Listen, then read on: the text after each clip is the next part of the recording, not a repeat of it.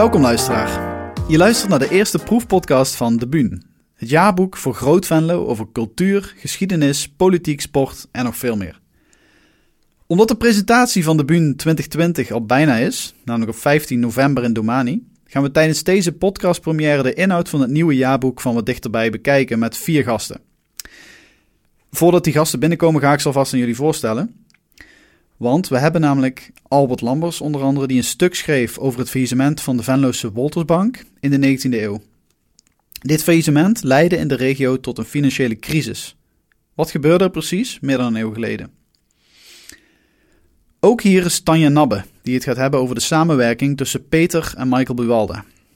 Michael is, behalve de broer van Peter, ook Venlonaar, fotograaf, journalist en zo'n beetje de eindredacteur van Otmar Sone, de tweede roman van Peter, die eerder dit jaar verscheen. Dan Mark van de Ven, die iets gaat vertellen over zijn interview met rallyrijder Henk Vossen. En tenslotte Frans Hermans, die iets gaat vertellen over de betekenis van de oudste foto's van Venlo, die onlangs opgedoken werden. Frans vertelt over een artikel dat Adrie Gorissen schreef voor de Buun van dit jaar.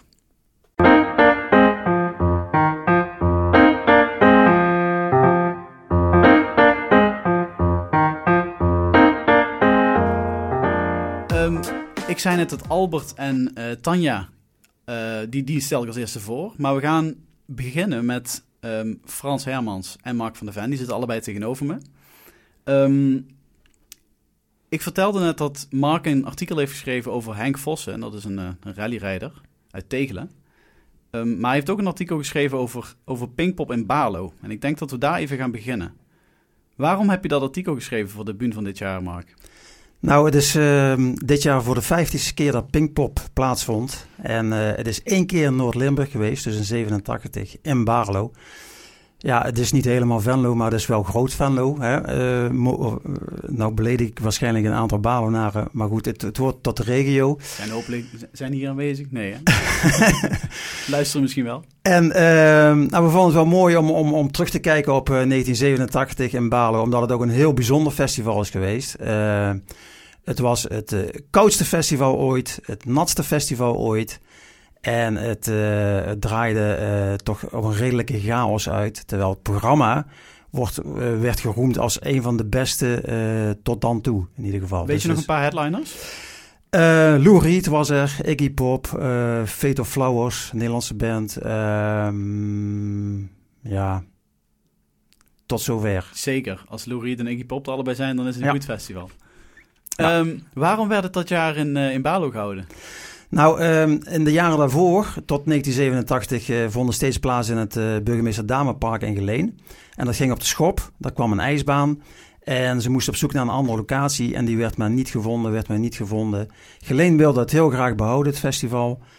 Maar het lukte niet om een geschikte locatie te vinden. En uh, drie maanden, want dat heb ik nog opgezocht in het archief, in, in, in, in de dagbladen toen de tijd.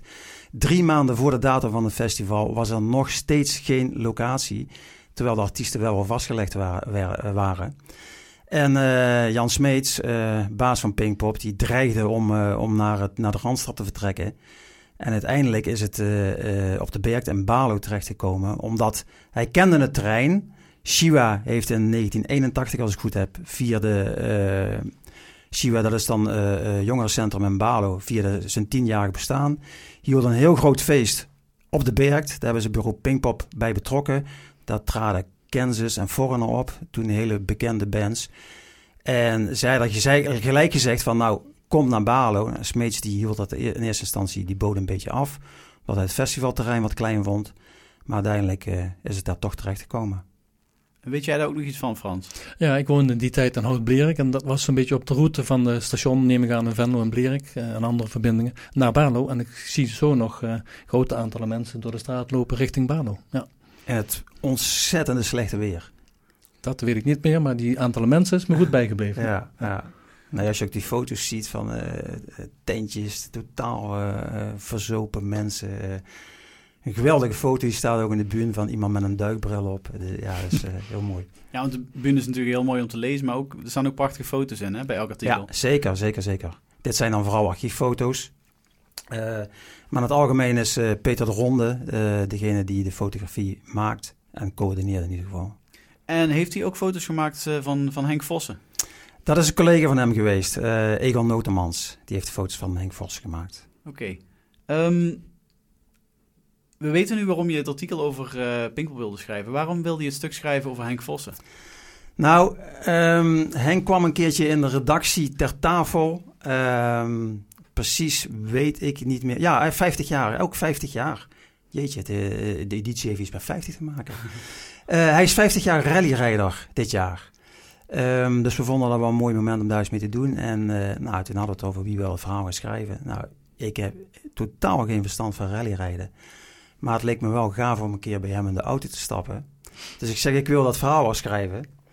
En uh, ik heb hem benaderd en gemaild van... Uh, Henk, ik wil een keer met je mee in een rally. Ja, nee, hij mailde terug van... Uh, gaat niet, verzekeringstechnisch, geen licentie. En hij zou ook gedacht hebben van... Waar wil je in godsnaam zitten? Want ik heb naast me heb ik een navigator en achterin is niks. Kon dus... jij niet mee als navigator? nou, ik weet niet of je er wel eens filmpjes gezien hebt op YouTube. Google maar eens op Henk Vossen op, uh, op YouTube. En dan zie je die navigator zitten, die, die, die, die geeft alleen maar aanwijzingen van... Uh, die zit een soort van een telefoonboek voor te lezen, zo stel ik me dat, uh, ja, zo herinner en, ik en heel strak en, en, en ieder steentje, iedere bocht, de scherpte, ja, de snelheid, alles vertelt hij en dat gaat in een razend tempo. Daar wil je niet naast zitten. En ben je hebt dan meegereden? Ik heb uiteindelijk wel meegereden omdat, uh, ja, ik heb, ik heb toen een interview met hem gehad en ik zei van, ja, ik wil toch gewoon graag een keertje voelen hoe dat is in die auto. Nou zegt hij, dat kan wel, dan doen we een keer buiten de rally om. En dit, dit verhaal dat heb ik in de zomer gemaakt. Ik ben de zomer bij hem geweest. En toen zei hij van, kom maar een keertje s'avonds laat. En dan is het wat rustig op de weg. Dus we hebben een keertje rond een uur of half elf, uh, elf uur afgesproken. En uh, toen ben ik inderdaad meegereden. Nou, ik moet zeggen, dit is wel een belevenis. Ja. In, in zijn rallyauto dus? In zijn rallyauto. Ja, alleen dan, uh, normaal gesproken zitten ze met helm en met uh, microfoons en koptelefoons. En dit was gewoon kaal. Nou, alleen al de herrie die dat ding maakt, dat is onvoorstelbaar. Totaal geen comfort in zo'n auto. Het, het, het, ja, je zit heel dicht bij de grond. alles wat, wat geluiddempend is, is eruit gehaald. Het gewicht moet natuurlijk zo licht mogelijk zijn. Ja, en dan, uh, we zijn naar Grubbervoors gereden en uh, daar stopte die. En toen duwde hij, er zit zo'n zo standje op het dashboard, RS. Drukte hij toen in en toen gaf hij, uh, gaf hij een keer voorgas. en dan zit je dus binnen drie seconden zit je op 100 per uur. En RS is de rallystand? Of? Dat is de rallystand, oh, ja. echt? Ja, echt, ja. Dan zit je echt binnen drie, uh, drie, drie seconden zit je op 100 per uur. En we hebben daar uh, tien minuten rondgereden. En ja, rotondes genomen. Nou, op een gegeven moment voelde ik mijn buik.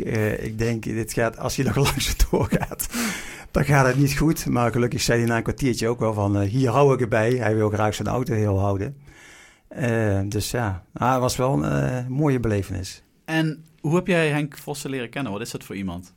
Die zit op zijn 74ste nog in zo'n bakje rond te crossen. Ja, hij is, hij is enorm gepassioneerd van de sport. Dat is onvoorstelbaar. Um, uh, ook als hij erover vertelt, dan zie je gewoon die glinstering in zijn ogen. Hij, ja, mooie anekdotes heeft hij. Uh, ja, hij, is, hij, hij, dat hij leeft voor die sport, dat kun je niet zeggen, want hij heeft ook een, een heel goed lopend eigen bedrijf. Uh, en hij, is, heeft een keer voor de keuze gestaan, word ik beroeps rallyrijder of uh, ga ik toch door ook een zakelijke um, uh, leven op te bouwen. Heeft hij voor de laatste gekozen. Ook omdat dat als je voor die rallyrijders, voor die teams gaat rijden, ja, dan krijg je gewoon een vast salaris. En dat schijnt geen vetpot te zijn. Um, en hij had al een gezin met twee kinderen toen de tijd, volgens mij, toen dat, toen dat zich voordeed.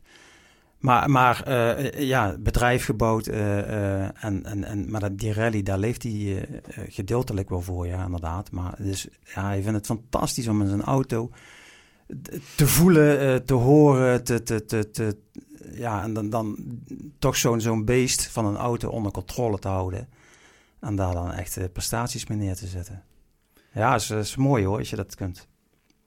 En over hem en wat hij in zijn leven heeft meegemaakt, kunnen we dus lezen dit jaar in de Bun. Het gaat vooral over zijn, uh, zijn carrière als rallyrijder. Oké. Okay. Ja. Want wat is, wat, leg nog even uit, wat is zijn verdere carrière geweest? Hij heeft een uh, goed lopend bedrijf in Bijlveld, Heligem. Die maken schoonheidsmiddelen. Eh, eh, en, en die verkopen, eh, mag ik eigenlijk reclame maken? Mag ik namen noemen hier? Albert Heijn en eh, Jan Linders en Kruidvat en al die, die, die verkopen, dus verkopen dat, eh, die verkopen dat onder eigen merk. Maar eh, ja, goed lopend bedrijf, een man of 200 werken hier. Ja, Ja, dat is echt eh, helemaal... eh dus zakelijk is die ook succesvol. Goeie carrière. oké. Ehm, we gaan even de 19e eeuw in. We hadden het net over, eh, over een rallyrijder. We gaan nu even helemaal aan de andere kant op. Want ehm, was het dit jaar? Was het nog het eind vorig jaar, 2018? Toen, Vorig jaar kwam het het nieuws, maar Ja. het, het, is al een flink aantal jaren bekend dat het, dat het er is. Maar het is altijd stilgehouden omdat er allerlei onderzoek speelde. Eh, oké. Dan steek maar gelijk van wal, Frans. Wat is R? Het gaat om eh, een, een heel bijzonder fotoalbum uit, eh, met foto's, ongeveer 400 foto's uit de periode 1855-1870. Waaronder een flink aantal foto's van Nederlandse steden. En daaronder weer meer dan 20 foto's van Venlo. Eh, het zijn de oudste foto's, voor zover tot nu toe bekend, van Venlo. Allemaal rond 1858, dat is heel erg oud. Eh, en daarmee voor, eh, voor Venlo, voor de Venlose cultuurhistorie, heel erg belangrijk. Zijn dat de oudste foto's die er bekend zijn van Venlo? Die tot nu toe bekend zijn. Er kan altijd iets opduiken, maar die kans is niet groot. Omdat ja, de fotografie was in 1858 net uitgevonden. Hè. Eh, en er werd wel een jaar of twintig al zo hier en daar wat gefotografeerd. Maar dat er een album wordt geproduceerd met 400 foto's erin, is, dat is heel vroeg. Dat, eh, in Nederland kennen we dat niet of nauwelijks. Ja, want het maken van foto's was in 1858 natuurlijk een helskauwei. Dat was eh, een exclusief, eh, voor een kleine exclusieve groep mensen die dat konden en wilden en konden betalen sowieso. Eh, Technisch was dat heel moeilijk. Er kwam heel veel bekijken, echt heel erg lastig. Dus je moest een, een gevorderde, technisch eh, vaardige persoon zijn met een, met een camera om dat te kunnen doen. En En dat was zeldzaam. kun je iets vertellen over hoe die techniek toen in elkaar zat? Hmm, nou, ik ben niet zozeer een kenner van, van, de, van historische procedés. Eh, het, het- het zijn unieke afdrukken, dus er is geen negatief eh, waardoor je een aantal afdrukken kunt maken. Het zijn unieke afdrukken die ja, door de ouderdom ook er niet beter op zijn geworden, door inwerking van licht en zo. Eh, maar het zijn echt unieke afdrukken. Je vindt ze niet op een tweede plaats, dat is zeker. Mhm. En wie heeft die foto's gemaakt?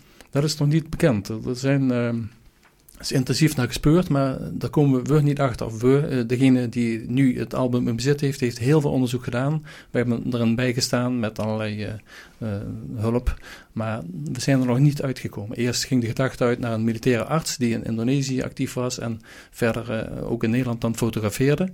Maar dat, dat was toch een dwaalspoor geweest. En, maar we weten nog niet wie het daadwerkelijk gefotografeerd heeft. Oké. Ehm, waarom zit jij hier tegenover mij? Ik werk bij het gemeentearchief en eh, wij als gemeentearchief zijn in, onderhan- in onderhandeling met de eigenaar om het aan te kopen. Mhm. Eh, Oké, en, en wat kopen jullie dan precies aan? Dan kopen wij een, een, een soort schrift, een album aan, waarin 400 foto's staan met meer dan 20 foto's van Venlo uit 1858. En dat is heel bijzonder. Ja. En het, maar dat is eventjes, we hebben het zo meteen over die 20 foto's, maar er zitten dus ook 380 andere foto's Klopt, bij. ja, ja. Daarom is het ook eh, niet alleen voor Venlo van belang, het Mhm. album, eh, maar eh, ja, van een hele brede groep mensen in heel Nederland. Ook mensen uit andere steden, maar ook bijvoorbeeld liefhebbers van botanie. Want er zitten allerlei opnames in van, van, van, botanische plaatjes. Eh, ik kan het niet zo goed beschrijven wat het is, maar in ieder geval, het is, er zit een heel aan, scala aan onderwerpen in. En dan uit die hele vroege tijd. En dat is heel bijzonder om dat bij elkaar te hebben. Want is, is er een reden waarom dat juist die foto's allemaal in één album staan? Of is het één Nee, dat weet fotograaf geweest? Of... Eh, dat weten we ook niet. Waarschijnlijk wel één fotograaf, omdat we steeds eh, een, een aantal mensen zien terugkomen. Dus er is een beperk- beperkte kring mensen die zijn gefotografeerd. En dan denken we dat het dus één persoon is geweest die die contact had en die foto's heeft gemaakt. En zitten daar ook eh, ehm, een paar familieportretten bij bijvoorbeeld? En een flink aantal portretten zit er ook in, waarbij we dan niet, bijna nooit weten wie het is. Ja, Dat is eh, ontzettend lastig om daarachter te komen. ja. fascinerend. En die, die 20 Venlose foto's, wat zit daar zo al tussen? Er zitten een aantal foto's in van de Gasthuisstraat. Eh, mooie binnenstadsopnames van Venlo. Je moet even bedenken dat je teruggaat naar de tijd dat Venlo nog vestingstad was. Hè. Tot 1867 was Venlo vestingstad. En dit zijn de eerste foto's die ons een inkijkje geven in die tijd. Wat, wat had het, eh, het zijn van een vestingstad, wat maakte dat anders dan een, dan een stad van vandaag? Nou, een vestingstad is een stad die is ingesnoerd door muren, poorten uh, en grachten en weet ik het. Uh, en die daar een heel specifiek uh, karakter aan ontleende. En die zich niet dynamisch kon ontwikkelen, maar een beetje een enge, begrensde stad. En dat, dat pas na het einde van die vestingstad gaat die stad open liggen en groeien. En, en, het karakter krijgen van wat ze nu heeft. maar je kijkt nu terug in een echt in een ander tijdperk. We hebben nog nooit documenten gehad waarbij je zo ver kunt terugkijken aan de hand van een uh, natuurgetrouw beeld zover kan terugkijken. Je hebt wel andere uh, oude afbeeldingen, tot in de 16e eeuw teruggaan die. Maar dat zijn tekeningen, dat zijn impressies. Uh, maar dit zijn natuurgetrouwe beelden. De oudste tot nu toe. Dus om die reden heel belangrijk. Ja, want de Gasta-huisstraat bijvoorbeeld, die, die ziet er nu heel anders uit dan toen. Ja, een heel flink aantal panden is nog precies hetzelfde. Want de Gastenstraat is een van de meest originele middeleeuwse straten van Venlo. Maar eh, niet alle panden. Het pand eh, wat je links op de hoek ziet, uh, hoekpand uh, Markt Gastenstraat, is nieuw. Dus nou, in de oorlog is dat oude pand verwoest. Maar dat zie je dan wel in volle glorie staan op die hoek. Ja. ja, het grappige aan dat pand is dan weer, daar gaan we het straks nog even over hebben. Want een deel van Otmars Zonen van Peter Buwalde speelt zich daar af. Dus op een bepaalde manier grijpt alles wat de buun maakt ook alweer een beetje in elkaar als je lang genoeg blijft zoeken. um, maar mag ik even een vraag stellen over die foto's nog? Want het zijn echt foto's alleen van de binnenstad van Venlo? Nee, het, uh, het zijn foto's uh, ook van net buiten de stad, de, de Maaskade, eh, een blik richting noorden zie je al die loodsen die daar stonden voor de haven vroeger.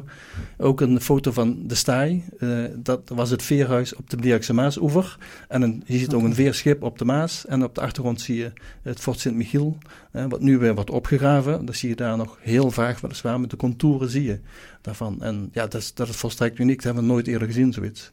En die stadsmuren, die zie je dus ook? Die, die zijn, zie je niet zelf op de foto. Ze zijn vanaf okay. de muur als het ware genomen. Oké. En nu we het er toch over hebben, die, die stadsmuren. Waar, waar stonden die? Misschien weten niet alle Venlonaren dat. Die stonden op de Maaskade en dan uh, uh, op de plek waar nu de Bol Bolwaterstraat is. En dan richting Martinuskerk en vanuit weer naar het zuiden, naar Marieweide. En dan over uh, de Roermondse Poort weer naar de Maas toe. Dus, dan, dus direct om de binnenstad. Dan heb je eigenlijk Oud-Venlo heb je dan ja. opgenoemd? Ja. Hmm. ja. Vrij klein. Heel klein, ja. ja. ja. Die stad uh, kon pas uh, groeien nadat die vesting was opgegeven. Uh, dan gaat dat ook exponentieel, hè. dat gaat enorm snel dan. En wanneer was dat? 1867 komt er een einde okay. aan die vestingstatus. Ja, dus, dus we zitten daar bij die foto's, dan zitten we nog in de vestingstad. Je kijkt echt naar een ander tijdperk, ja. ja. Waarom zijn die foto's toen genomen? Is daar iets over bekend? Uh, weten we ook niet. Ja, goed, uh, aan de hand van onderwerpen uh, kun je wel iets vertellen. Want wat op een aantal foto's in beeld komt, is een, een, een, een, aantal feestactiviteiten die werden georganiseerd bij de, de verjaardag van de kroonprins. Uh, dat was kennelijk aanleiding om een, een groot feest te houden. En je ziet uh, dus uh, een flink aantal mensen op de markt. Je ziet ook vader was en zijn vrouw, de oudste foto's van vader was en zijn vrouw, die op de markt een dansje maken. Heel, heel vaag, maar je ziet het goed als je goed kijkt en als je de foto's een beetje bewerkt, een beetje opwaardeert. echt Venlo's tafereel dus. Hè. Dit zijn dan de oudste opnames daarvan. Um, dat is de voornaamste aanleiding geweest voor die Venlo'se foto's. Ja, en, en daarom willen jullie het natuurlijk ook hebben. Ja, uh, heel graag, want het, uh, ja, het zijn unieke documenten. Ja. En gaat dat lukken? We, we hebben overeenstemming over de prijs. Uh, we moeten alleen de financiering nog rondkrijgen en ik verwacht dat dat lukt. Ja, want nog even, wie heeft die foto's nu dan?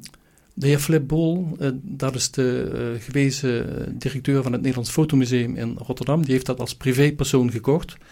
Um, en um, hij, hij, bezit dat nu nog, dat album, maar hij wil het niet als privépersoon behouden. Hij wil het in een openbare collectie onderbrengen. En lag dat ergens op een zolder?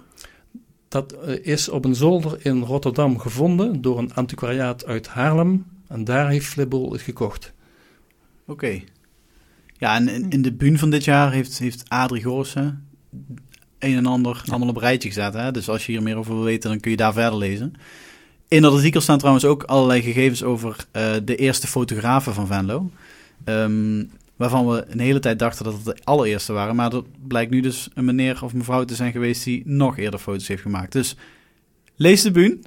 Um, wij gaan hier eventjes uh, de boel omgooien. Er komen twee nieuwe mensen binnen. Hartstikke bedankt Mark. Hartstikke bedankt Graag Frans. Gedaan. Graag gedaan.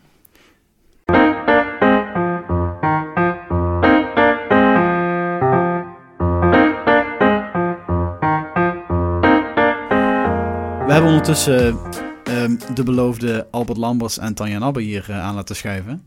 Ehm, Tanja, even met jou beginnend. Waar, waar heb jij over geschreven dit jaar voor de Buun? Ik heb over eh, de broers Peter en Michael Bualda geschreven. En Eh, waarom waren die leuk om over te schrijven? Nou, of dat leuk was, dat is nog maar de vraag. Nee, dat is flauwkul. Ehm, nou, het fascineert me wel. Peter Bualda vind ik een heel fascinerend schrijver. Dat in elk geval. En ehm, ik was ook wel nieuwsgierig naar eh, wat de rol van zijn broer was. Waarvan ik wist eh, of had begrepen dat hij een hele belangrijke rol in het boek had gekregen. Want eventjes terug naar het begin. Peter en, en, en Michael, waar komen die vandaan dan? Eh, eigenlijk, eh ze hebben in hun jonge jaren in Venlo gewoond, in Blerik. En dat, het boek begint ook in Blerik, in de Gerenstraat. En een deel van het boek speelt zich af in Venlo. En eh, ja, dat is natuurlijk de aanleiding, omdat het voor de bühne was... eh, eh, ja, het, het hele bekende Blerikenaar eigenlijk. En Michael, die woont nog steeds in Venlo. En Peter niet, die woont in Amsterdam. Terwijl dit boek wat hij nu net geschreven heeft, speelt Blerik en Venlo allebei, spelen daar een hele prominente rol in. Hè? Ja, ja, Ik heb het zelf ook gelezen. We hadden het net toevallig bij het vorige gesprek ehm, even over, eh, over, over de markt in Venlo. Ja, Eh, daar, over, dat, over het pand op de hoek van de Gassenstraat en de markt. ja, Daar speelt een deel van het boek zich af. ja, dat klopt. Dus dat vond ik zelf heel toevallig. Ja, daar heb ik hem ook wel een vraag over, gesteld natuurlijk. Want waarom, waarom ga je... eh, waarom Blerik? Want hij heeft natuurlijk eh, al heel lang niks meer met, met, met, deze, met deze streek. Maar hij zei, ja, waarom niet? En dat snap ik ook wel weer, want heel veel boeken spelen zich af in de Randstad, in Amsterdam, Rotterdam, Den Haag of in grote spectaculaire Noord-Europese steden. En hij heeft heel specifiek juist voor misschien wel een beetje ja, de, de lulligheid van de buitenwijken van Venlo gekozen. Wat weet je allemaal over die lulligheid? Ja, over die lulligheid weet ik heel veel, ja. daar maak ik ook films over. Ja. Ehm, eh, ja, wil je dat ik daar iets over vertel? Dat mag best. Ja, een van de dingen die ik eh, sinds tien jaar doe is... eh, ja, het is een beetje... Ik, ik chargeer een beetje als ik zeg dat ik films over de lulligheid maak. Maar ik maak films over plekken eh, die niet vanzelfsprekend mooi zijn om een film over te maken. En waar ik dan vervolgens altijd hele bijzondere verhalen en hele mooie mensen ontmoet. En... eh, Is dat misschien ook iets wat je dan interessant vindt aan Peter Buwalda? ja, zeker. Dat was ook vanaf het begin. Want ik had al eerder met Peter Buwalda contact opgenomen, een aantal jaren geleden. Voordat ik begon met mijn film Tegen Polen. Ik was onderzoekend doen in Blerik en ik hoorde opeens van iemand: Oh, Peter Buwalda heeft daar ook gewoond. Ik heb hem gebeld en eh, ja, een heel stupide idee bedacht. Wat helemaal niet, godzijdank is dat niet doorgegaan.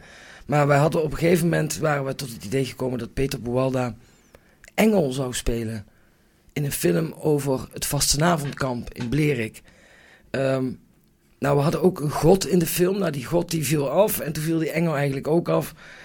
Eh, een heel lang verhaal kort te maken. We hebben een hele leuke briefwisseling gehad, online, over die film en over wat er dus niet gebeurd is. En eh, hij vond het ook heel jammer dat het uiteindelijk niet door is gegaan. En toen dacht ik, ja, toen we bij de Buun waren in de redactievergadering, iemand zei, kent iemand nog een leuke schrijver? En toen hadden we het over Peter. Eh, ik dacht van, nou, dat is de tweede kans. Dus ik heb hem nog maar een keer benaderd. Om toch iets met Peter te doen. dit Ja, keer. ik zeg, nu wordt het een heel normaal, traditioneel, ouderwets interview. Ja, Maar, maar ook dat ging niet zonder slag of stoot.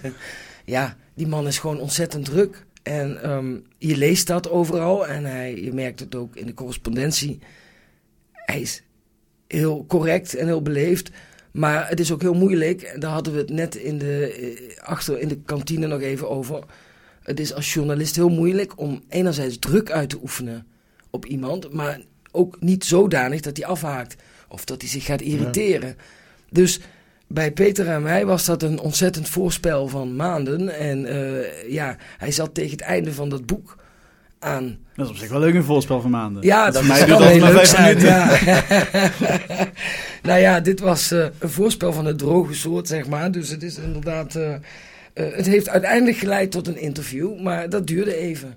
Ja, en ik, ik, ik, ik maai het gras net al een beetje voor je voeten weg. En ik hoop dat ik het weer een beetje heb laten groeien. Eh, was het inderdaad wel leuk om te schrijven, dit artikel? Ja, ik, ik, ik, ik denk nooit zo in termen of iets leuk is om te schrijven. Ik zal je heel eerlijk zeggen, als ik een artikel schrijf, dan of dat gaat, dat vloeit zo uit je pen, of het is een worsteling. En er is heel weinig tussenin. En soms moet je gewoon worstelen om een verhaal lekker te krijgen. Bij Peter en Michael was het niet de worsteling om het te schrijven, want dat was binnen een twee uurtjes gepiept.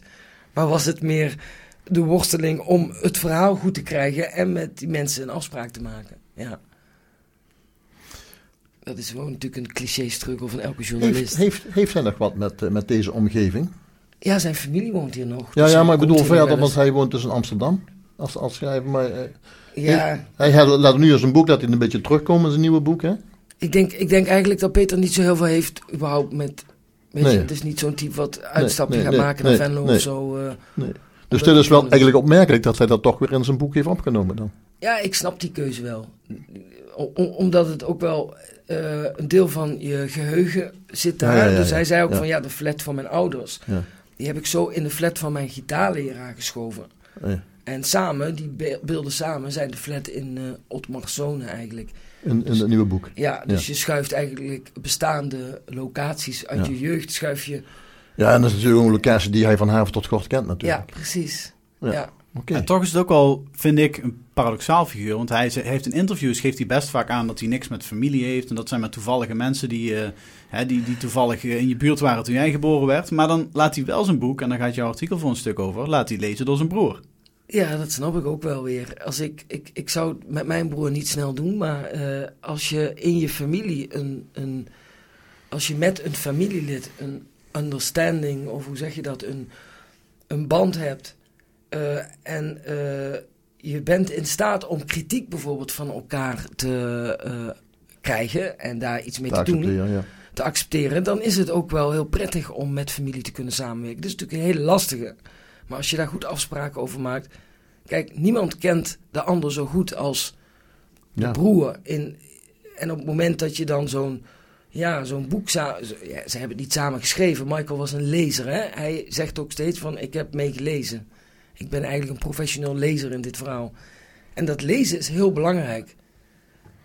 Het gaat over sferen, over gevoelens, over van ja, die straat, daar, daar heb ik bij die scène in die straat heb ik een ander gevoel en kun je dat niet wat anders, weet je? Dus het, het hoeft niet per se te leiden tot een, een andere vorm van schrijven of inhoudelijk, maar het is wel, ja, het is een soort van Overbrengen van gedachten. overbrengen van, gedachten en dat Ja, kun ja. je waarschijnlijk met iemand waar je heel dichtbij staat, kun je dat wat gemakkelijker. Ja. Ja. Ehm, ik, ik wil even van. ehm, ik wil Al- Albert ook even deze vraag stellen. Ehm, hoe lukt het je om iets wat 140 jaar geleden misging in Venlo, om dat eh, levendig terug te halen? Ik heb altijd het idee, als je het schrijft, dan schrijf je het niet alleen voor jezelf, maar ook voor andere mensen. En het moet interessant zijn, anders dan leest het überhaupt niemand.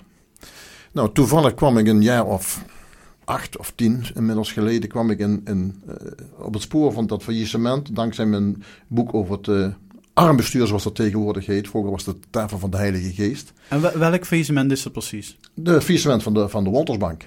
En wat was dat voor soort bank? En dat was een bank van twee particulieren. Dus eh, een, opgericht door hun vader, moet ik zeggen. Die kwam uit Berlo. En daarna zijn de twee zoons, van zijn zoveel kinderen zijn twee zoons, die zijn bankier geworden. Die zijn dus in de voetsporen van hun vader getreden. Jacques en eh, Jean. En een gemiddelde Venlonaar had daar in die tijd Nou, Geld? eh, niet alleen de gemiddelde Venlonaar. Zij hadden relaties tot ver buiten Nederland.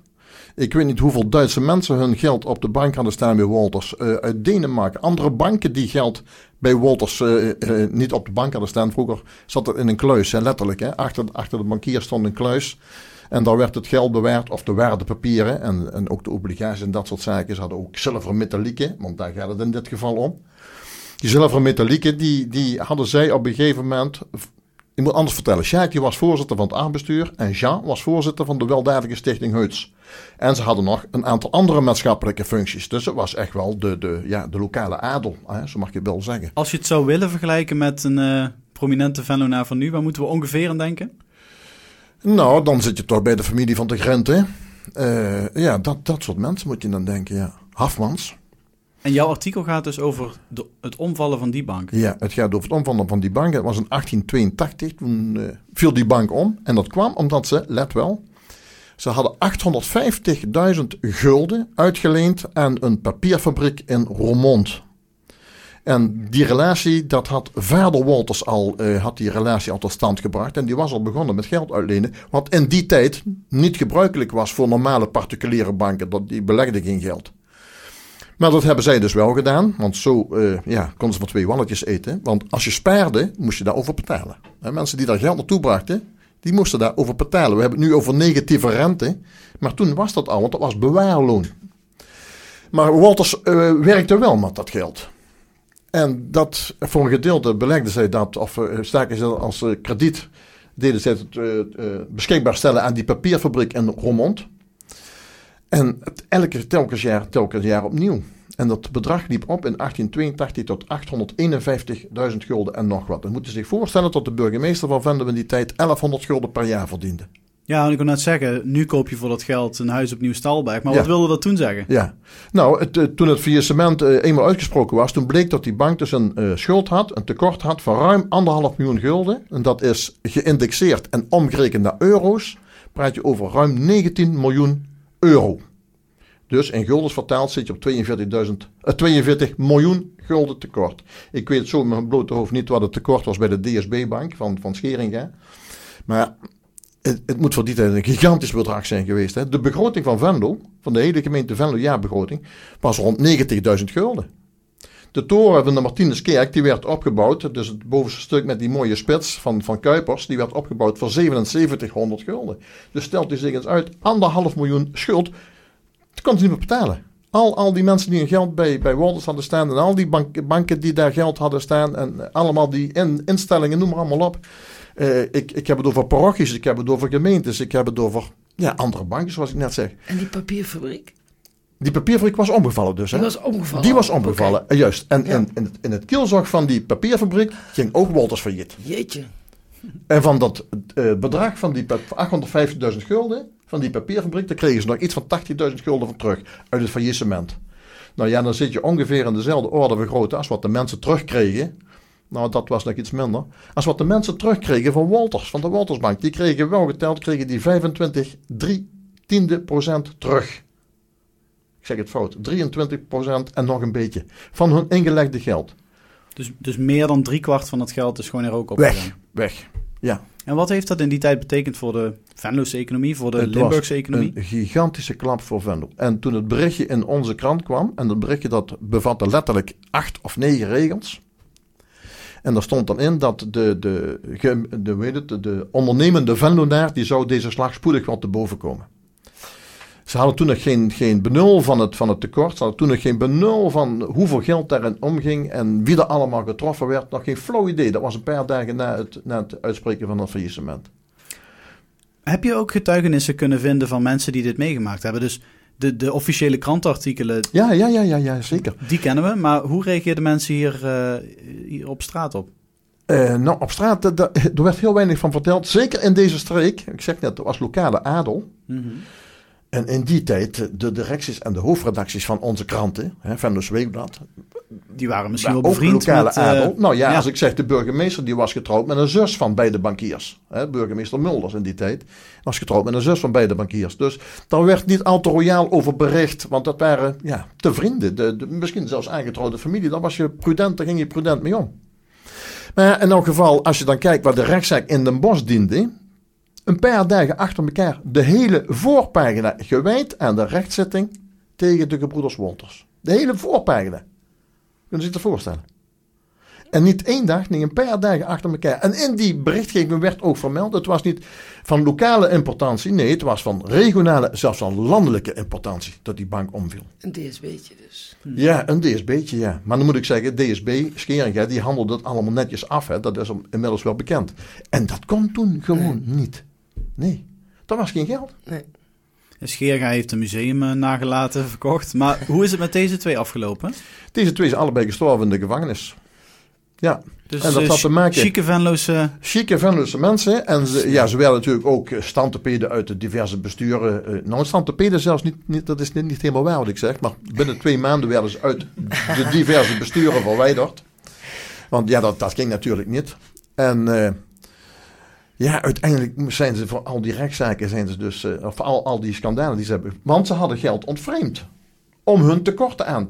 Weliswaar met in hun achterhoofd, dat gaan we binnen een jaar wel goed maken. Want zij hadden bijvoorbeeld die, wat ik net zeg, die 46 zilveren metalieken, die het armbestuur had gekregen. Die zaten dus bij Wolters in de kluis en die hebben zij eruit gehaald. En die hebben ze, eh, ja, zeg maar, als onderpand gegeven. Om zelf contant te krijgen. Om schulden af te lossen. Nou, er zijn allemaal die families, die zijn natuurlijk behoorlijk gedupeerd. En er zijn nog heel wat families die nu nog in Venlo leven, die destijds geld verloren hebben. Ik kijk alleen naar onze eigen familie, waar er diverse leden van, van ja. Nou ja, ik pak hier de binnenstad, eh, Lina, Boermans, die komen allemaal in die schulden, op die schuldenlijsten komen die voor. Koops. Maar, en dit verhaal is een verhaal, heb, heb jij dat afgestoft?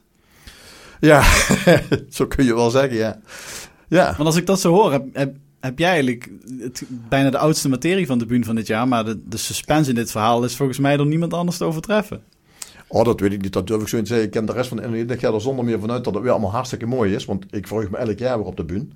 Het zal dit jaar niet anders zijn, maar het is een geweldig verhaal. En ik moet zeggen, ik heb het geluk gehad dat de curatoren, er waren drie curatoren benoemd. Nou, dat is dus ook al exceptioneel natuurlijk. Hè. En dat mag het belang van dat faillissement mag dat wel eh, tekenen. Drie curatoren benoemd. En die hebben alles keurig in dozen bewaard. Oh. Niet netjes gearchiveerd, maar het is er wel. En dat staat hier op het Venlose gemeentearchief. Daar zit ik dus van, ik geloof vanaf mijn, vanaf mijn pensionering vijf jaar elke week minstens één, soms twee keer. Dus wat, Het wat, gaat er, Geweldig werk. wat ga je nog meer doen met dit verhaal, behalve nu een stuk in de buurt publiceren? Ja, de bedoeling is natuurlijk uiteindelijk om een grotere publicatie. Maar ik krijg al zo vaak de vraag, en wanneer? En dan hou ik het stevast af, want ja, er zijn nog zaken die ik nog verder wil onderzoeken. Kijk, op een gegeven moment moet je een lijn trekken, moet je een streep zetten eronder. Maar er zijn toch nog wel zaken interessant waarvan ik denk, nou, die moet ik echt nog wel gaan vermelden. Dus dit, dit krijgt misschien nog wel een staartje, Dat wil ik hopen. als het goed is. Ja. Ja. Hey, ik wil jullie allebei hartstikke, hartstikke bedanken. Ehm, Nou, graag gedaan. Fijn dat we vandaag even een aantal artikelen van de Buun alvast een beetje hebben kunnen voorbeschouwen. Hou nog een paar kaarten in jullie mouw. Hè? Niet alles verklappen. Nee. Nee, nee, nee. want het meeste moeten we natuurlijk gaan lezen in de Buun. Hartstikke bedankt. Ja. Ja, graag heel gedaan. bedankt. De nieuwe Buun is vanaf 15 november te koop in de Venloze boekhandels of te bestellen via buunvenlo.nl.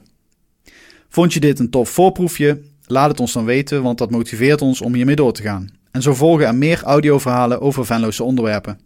Laat dus een reactie achter, sterretjes, likes, u weet het wel.